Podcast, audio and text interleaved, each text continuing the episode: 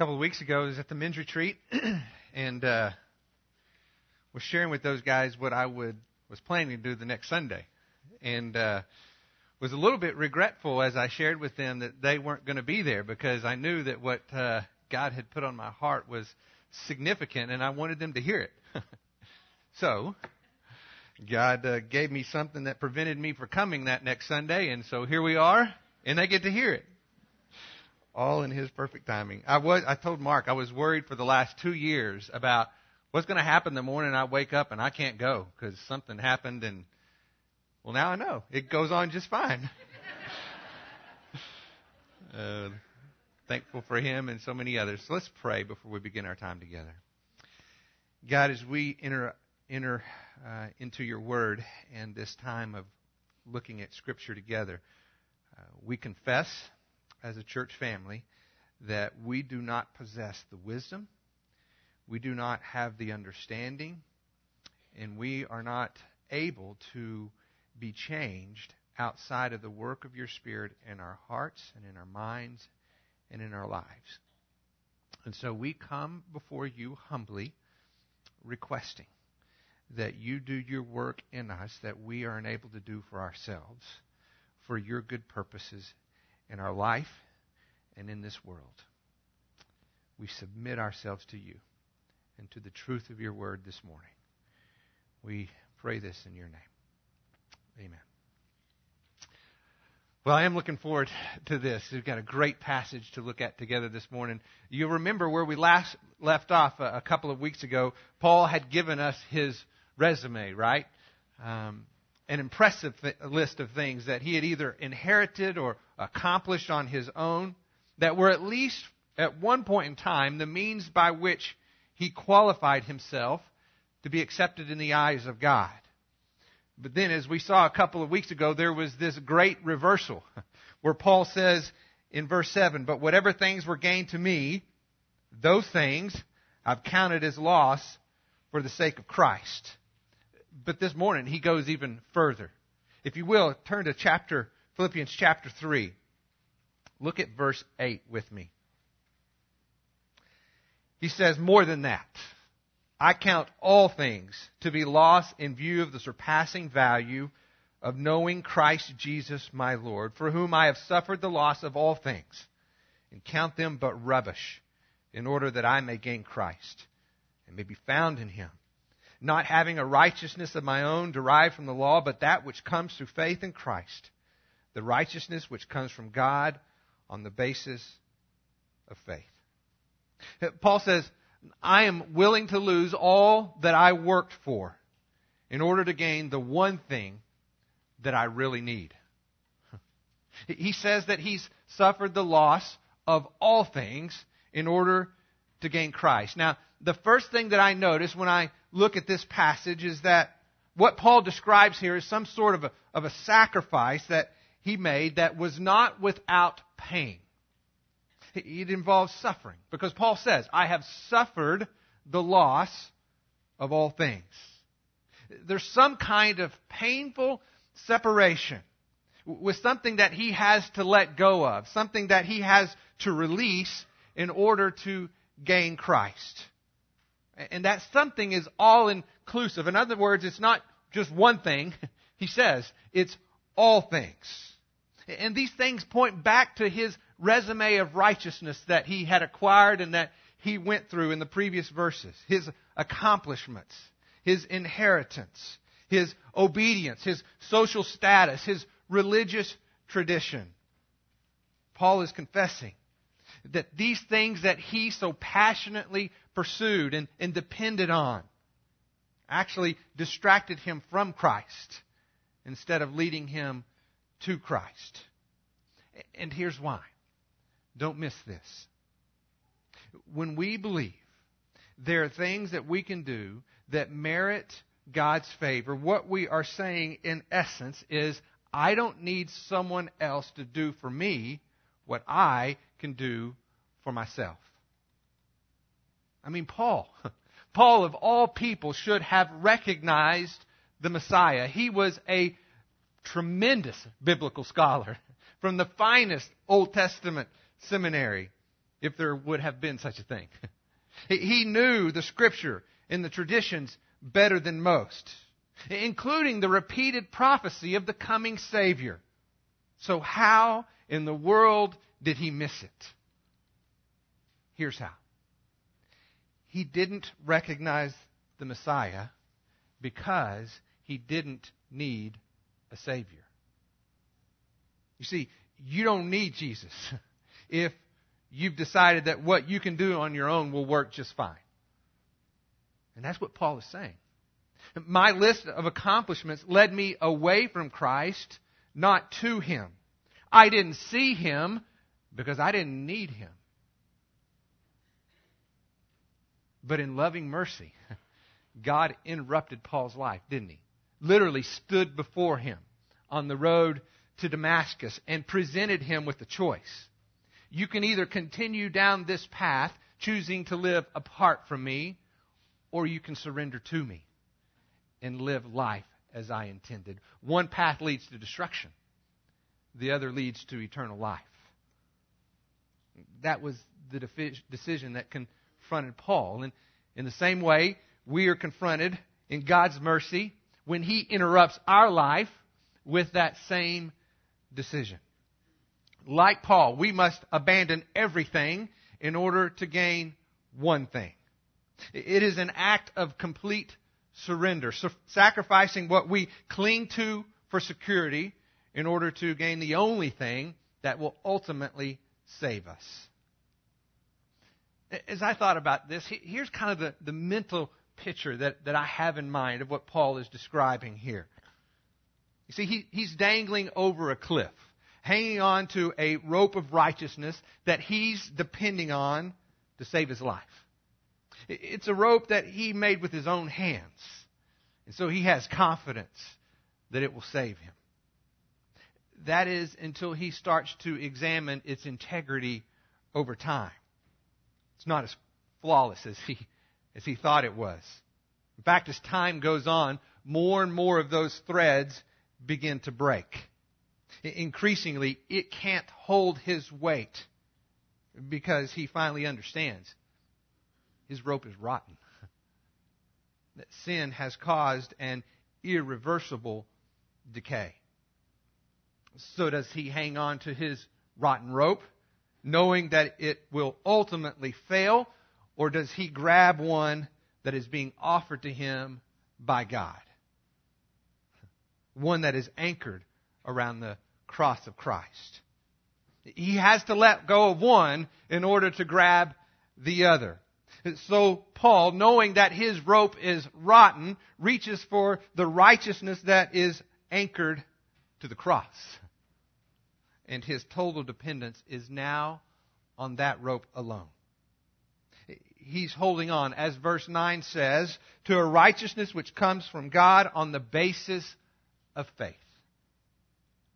What was his previous hope based on? Himself, right?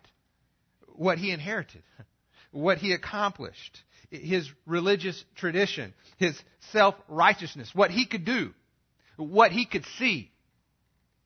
But the righteousness which comes from God, as we see, is different. It's the assurance of things hoped for, the conviction of things not seen. It's based on faith. As the writer of Hebrews reminds us, without faith, it is impossible to please God. For he who comes to God must believe that he is, and that he is the rewarder of those who seek him. And that reward, we need to understand, is a relationship. That's the reward a relationship between us and God, a relationship that brings new life. And what's interesting about this as you look into this relationship that God desires for us to have with Him is that it is always dependent upon righteousness. You'll remember from our Abraham study the scripture told us how Abraham had faith in God and it was reckoned to him as what? Righteousness. And Abraham was a friend of God, wasn't he?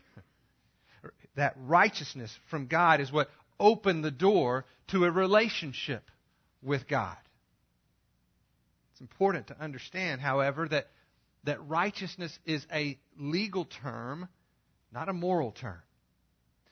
This is important. So listen closely. What this tells us is that our relationship to God is a judgment that He makes based not on our moral choice of right and wrong, but on His legal demand for justice. Now, I want us to think about this because if you remember back to verse 6, in fact, turn there if you will, the, to verse 6, where Paul says, As to the righteousness which is in the law, found blameless. But yet, if we look at this point in Paul's life, he did not have a relationship with God, did he? He, he had achieved a righteousness that came from the law in his mind, but that righteousness that he had done by his own accomplishments did not lead to a relationship. Why is that? Because Paul misused the law. And here's why the, the law is a moral code, it is the instruction regarding right and wrong. Following this code, even to perfection, does not produce righteousness. The verdict of righteousness must be determined by a just judge. The law was never given as a means for righteousness. In fact, if you go back to the Old Testament, and I encourage you to do this, what you will find is that the Israelites were God's people based upon faith before the law was ever given.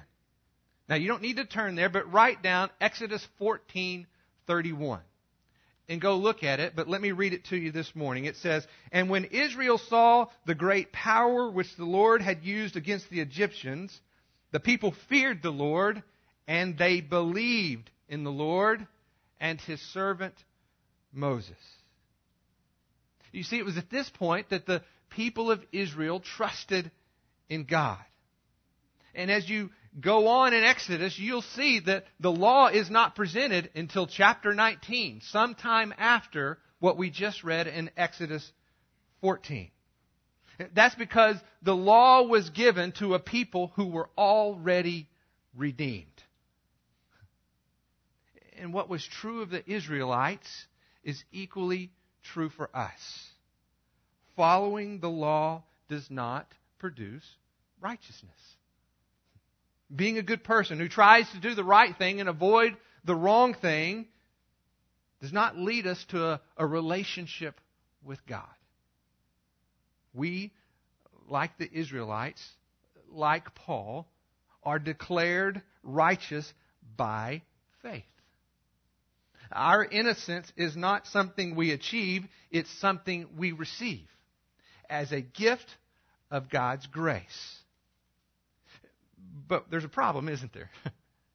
God cannot turn a blind eye to the existence of sin that exists in every one of us. As a just judge, this verdict of innocence is only possible if God does something to remove our guilt and condemnation because of sin.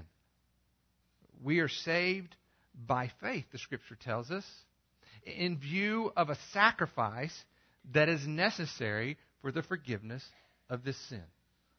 Now, this is what I want you to look at. So turn to Romans chapter 3, verse 21. Paul will explain so, so well what we just said over the last couple of minutes. Chapter 3, verse 21. Romans chapter 3, verse 21. Listen to what Paul says.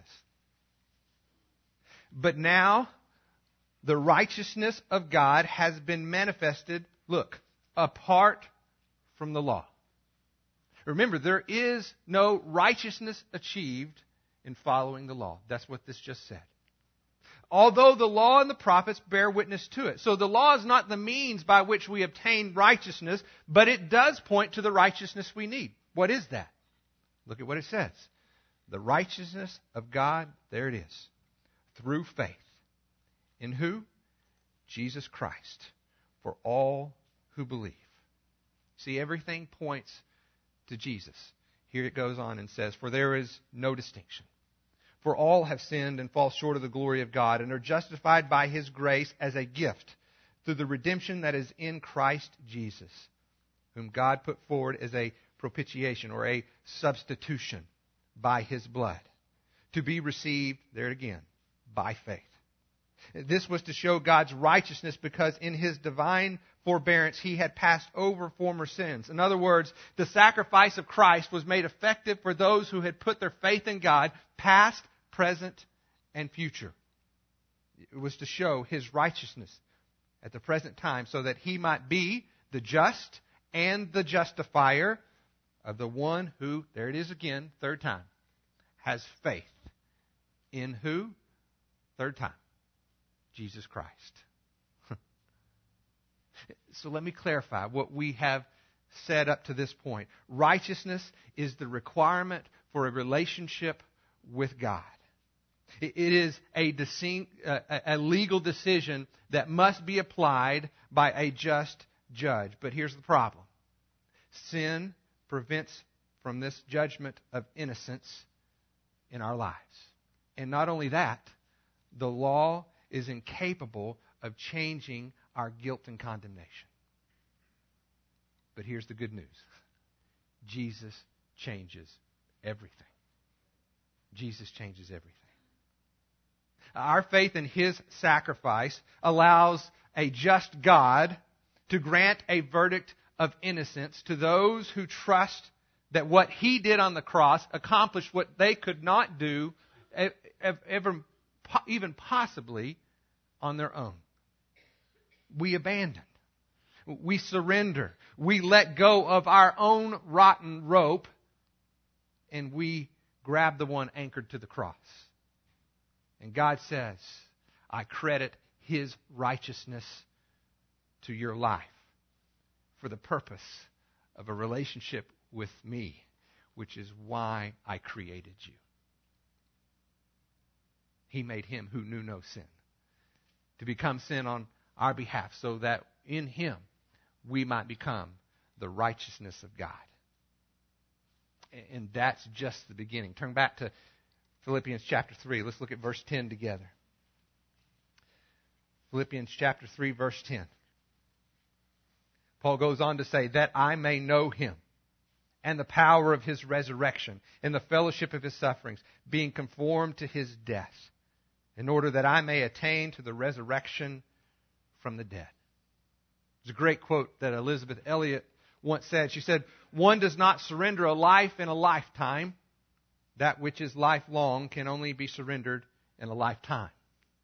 I believe Paul agrees because his language in these two verses that we just looked at talk about a process. He says that we may know him. It is a growing knowledge and relationship. Like any relationship, it's dynamic and, and changing.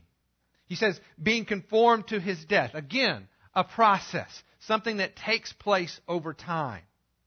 Remember, Paul is writing this letter some 30 years after his conversion. And yet, he admits he's still being conformed, growing in his faith, deepening in his walk with Christ. And what is true for the Apostle Paul is equally true for you and I. And I think this idea of being conformed to his death has a powerful message for us. Normally, when we think of death, we think of it as static, not dynamic, right? You're dead or you're not dead. But what Paul describes here is something different. Paul says that death is progressive. We are conformed to his death. That's something that happens over time. I believe what Paul describes here is the ongoing process of dying to self and living for Christ. Because let me ask you something. You see, Paul told us that his self righteousness led him away from Christ and not to him. He didn't accept the Messiah because he wasn't looking for a Savior. He didn't need one. But what about after you kneel at the cross? Does that desire for independence go away? It doesn't, does it? Is it just me, or do you struggle as well with this desire to, to try to do the right things and avoid the wrong things in order to, to please God? Maybe I'm the only one. But it's the same trap. Any work apart from Christ will lead us away from Him and not to Him. Now, our salvation is secure, but how we know Him can be hindered by choosing to live apart from Him. Doug McAlpine and I had a conversation over the last couple of weeks about this verse. He told me that these were some of the most significant verses for him in his life. And, and so we had a chance to dialogue about this a little bit. And I asked him if it was okay if I shared some of that conversation with you this morning. And so let me just tell you kind of what he said, and I bet you can relate to it. He said this He said, This verse speaks of my spiritual life. As I started walking with God, I saw many things that a Christian should do. Everything from reading my Bible to serving to sharing my faith. I also saw things that I shouldn't do, like lying or, or being lazy or lust. Being a self reliant, independent man, I wanted to please God. So I started working to be righteous, thinking if I did all the right things and avoided all the wrong things, God would be pleased with my effort.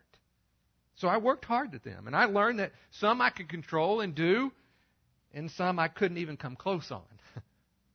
when I, what I started doing was building my my own version of the law, he says. I would take the things that I could do and include them, and then I would leave out the things that I struggled with. That was never something that I wrote down, Doug said, or, or even verbalized in any way. But I could see all my focus was on certain things to do or not to do. And I ignored the other things I struggled with, like pride and selfishness. He said, I ended up with my own righteousness, my version of the law that was one I could accomplish, something I could do felt righteous because of what I did on my own. But listen to this. He says, But I wasn't experiencing the relationship that I know He intended. I really appreciate Doug's honesty because I believe it reflects most of our hearts in this room if we were honest with ourselves in the same way. Self righteousness never leads to the divine relationship that God intends. Paul describes something different. And as Doug and I talked, we, we're learning to live in this reality of what Paul describes. He says, I want to know Jesus and the power of his resurrection. so this is great because we just celebrated that last Sunday, didn't we? The resurrection. And so let me ask you, when, when you think about the resurrection, what does that mean? Well, hopefully, from what we talked about last week, we would know that the resurrection means the power of, of, of life to conquer death. It's, it's victory over sin. It describes our, our life in Christ and his resurrection power. When we choose not to live in our own strength, but by the Spirit. And as the Scripture says, the Spirit is what we need to put to death the deeds of the flesh so that we may be raised to live in newness of life with Him. All of us know from our own experience that once we put our faith and trust in Christ, that that doesn't mean we don't struggle with sin anymore. But here's the difference. Unlike before, sin is no longer your master. When you surrender your life to Christ, He becomes your master. You were dead to sin as your old master, and you are alive to God as your new master. But as Elisabeth Elliot said, one does not surrender their life in an instant. That which is lifelong can only be surrendered in a lifetime. And I would add to that, moment by moment. The Christian life is a life of repeated surrender, dying to self being raised into newness of life with Him. That's the power of the resurrection in the life of every believer. It's what gives us victory over sin and creates life where once there was death. That's resurrection power. And not just once, but over and over again. It's the reality that we experience not by our own effort, but by our humble submission. So that he who began a good work in us can perfect it until the day of Christ. That's what it means to, to know Christ and the power of his resurrection. Dying to self, being raised to live in newness with him again.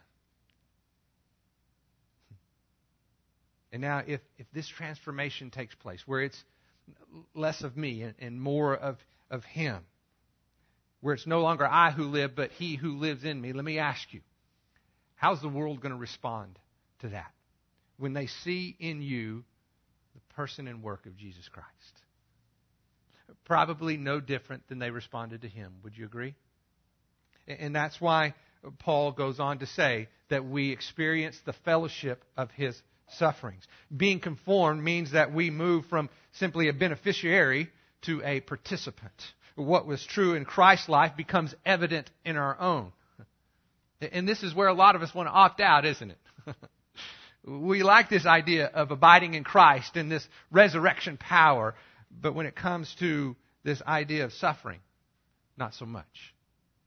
But let me remind you Paul tells the Romans, For I consider that the sufferings of this present time are not worthy to be compared to the glory that is to be revealed to us. He tells the Corinthians, For just as the suffering of Christ are ours in abundance, so also our comfort is abundant through Christ. Once again, Jesus changes everything. Even suffering looks different. Is it easy? No. But our suffering for Christ does not end in defeat. It actually leads us into a deeper knowledge of Him, a, a closer walk.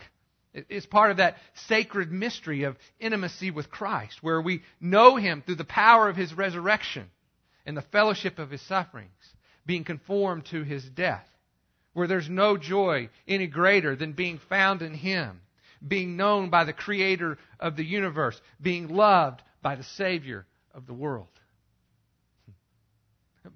but it's an ongoing process that is not completed this side of heaven. We know that because of what Paul says as he continues. Look at verse 12. He says, Not that I have already obtained it, or have already become perfect, but I press on in order that I may lay hold of that which also I was laid hold of by Christ Jesus. Brethren, I do not regard myself as laid, laid hold of it yet. But one thing I do Forgetting what lies behind and reaching forward to what lies ahead, I press on toward the goal for the prize of the upward call of God in Christ Jesus. He says, I haven't arrived. I, like you, am still in process. You see, as a Pharisee, this wasn't his confession, was it? As one who lived independent from God, his goal was to maintain his good standing, which he had achieved apart from Christ. He had arrived. He was blameless, remember? And his efforts were directed toward that which was necessary to stay on top of things, to maintain his innocence. But as a Christian, it looks different, doesn't it? Now, his confession says, I'm not perfect. I'm still surrendering every day. I am dependent upon the grace of God for all life and godliness. and He is faithful, even when I am not. His focus was not on what he needed to do to be blameless, but on what God, who had begun the good work in him, was doing to perfect him. His goal was to be humble, so that God could do in him what he admitted that he could not do for himself. Was he passive? No.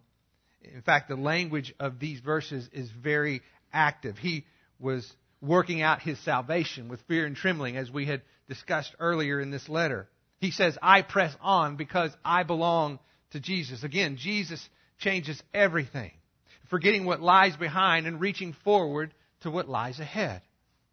Now, I don't know about you, but this verse has always been a comfort to me because I've applied it to the mistakes that I've made in the past. Forgetting the ways that I'd failed and reaching forward to the new opportunity to do what was right the next time. Now, I don't think that that's necessarily heresy. I think there's some truth to that. But as I looked at this passage, I'm convinced that that's not the main goal that Paul had in mind here. Because let me ask you, what has Paul spent most of his time focusing on up to this point? His failures or his accomplishments?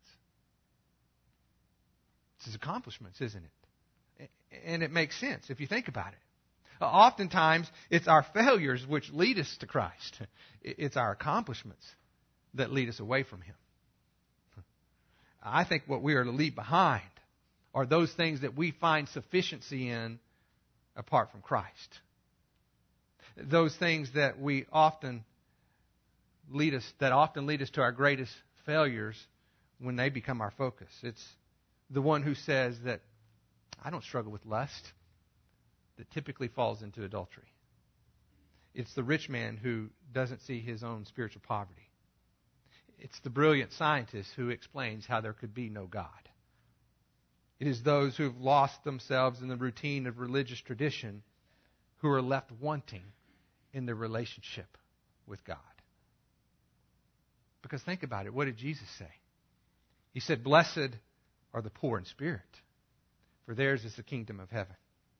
Blessed are those who hunger and thirst for righteousness, for they will be satisfied. So don't look behind at either your successes or your failures. Look ahead to what awaits you at the finish line, where this ongoing process of being conformed is once and for all complete, where our momentary sufferings are traded in for an eternal weight of glory. A, place where sin does not only not reign, It doesn't even exist. Press on toward that goal. Reach for Christ who has so wondrously reached for you. Experience his resurrection power through surrender, not accomplishment. Dying to self and being raised into newness of life with him. That's the power that exists for those who believe. His righteousness has made possible a relationship of eternal value. Press on so that you may be filled with the fruit of righteousness which comes through Jesus Christ to the glory and praise of God. And remember, Jesus changes everything. I mean, everything. Run with endurance the race set before you, fixing your eyes on who? Jesus, the author and perfecter of what? Our faith. Let's pray together. God, we are so grateful for the truth of this passage, the honesty of Paul, uh, who we probably oftentimes set uh, so far away from us that we can't relate to him as a fellow human being. But through a passage like this, we see that he is a man just like us, who admits that he has not arrived, but he presses on.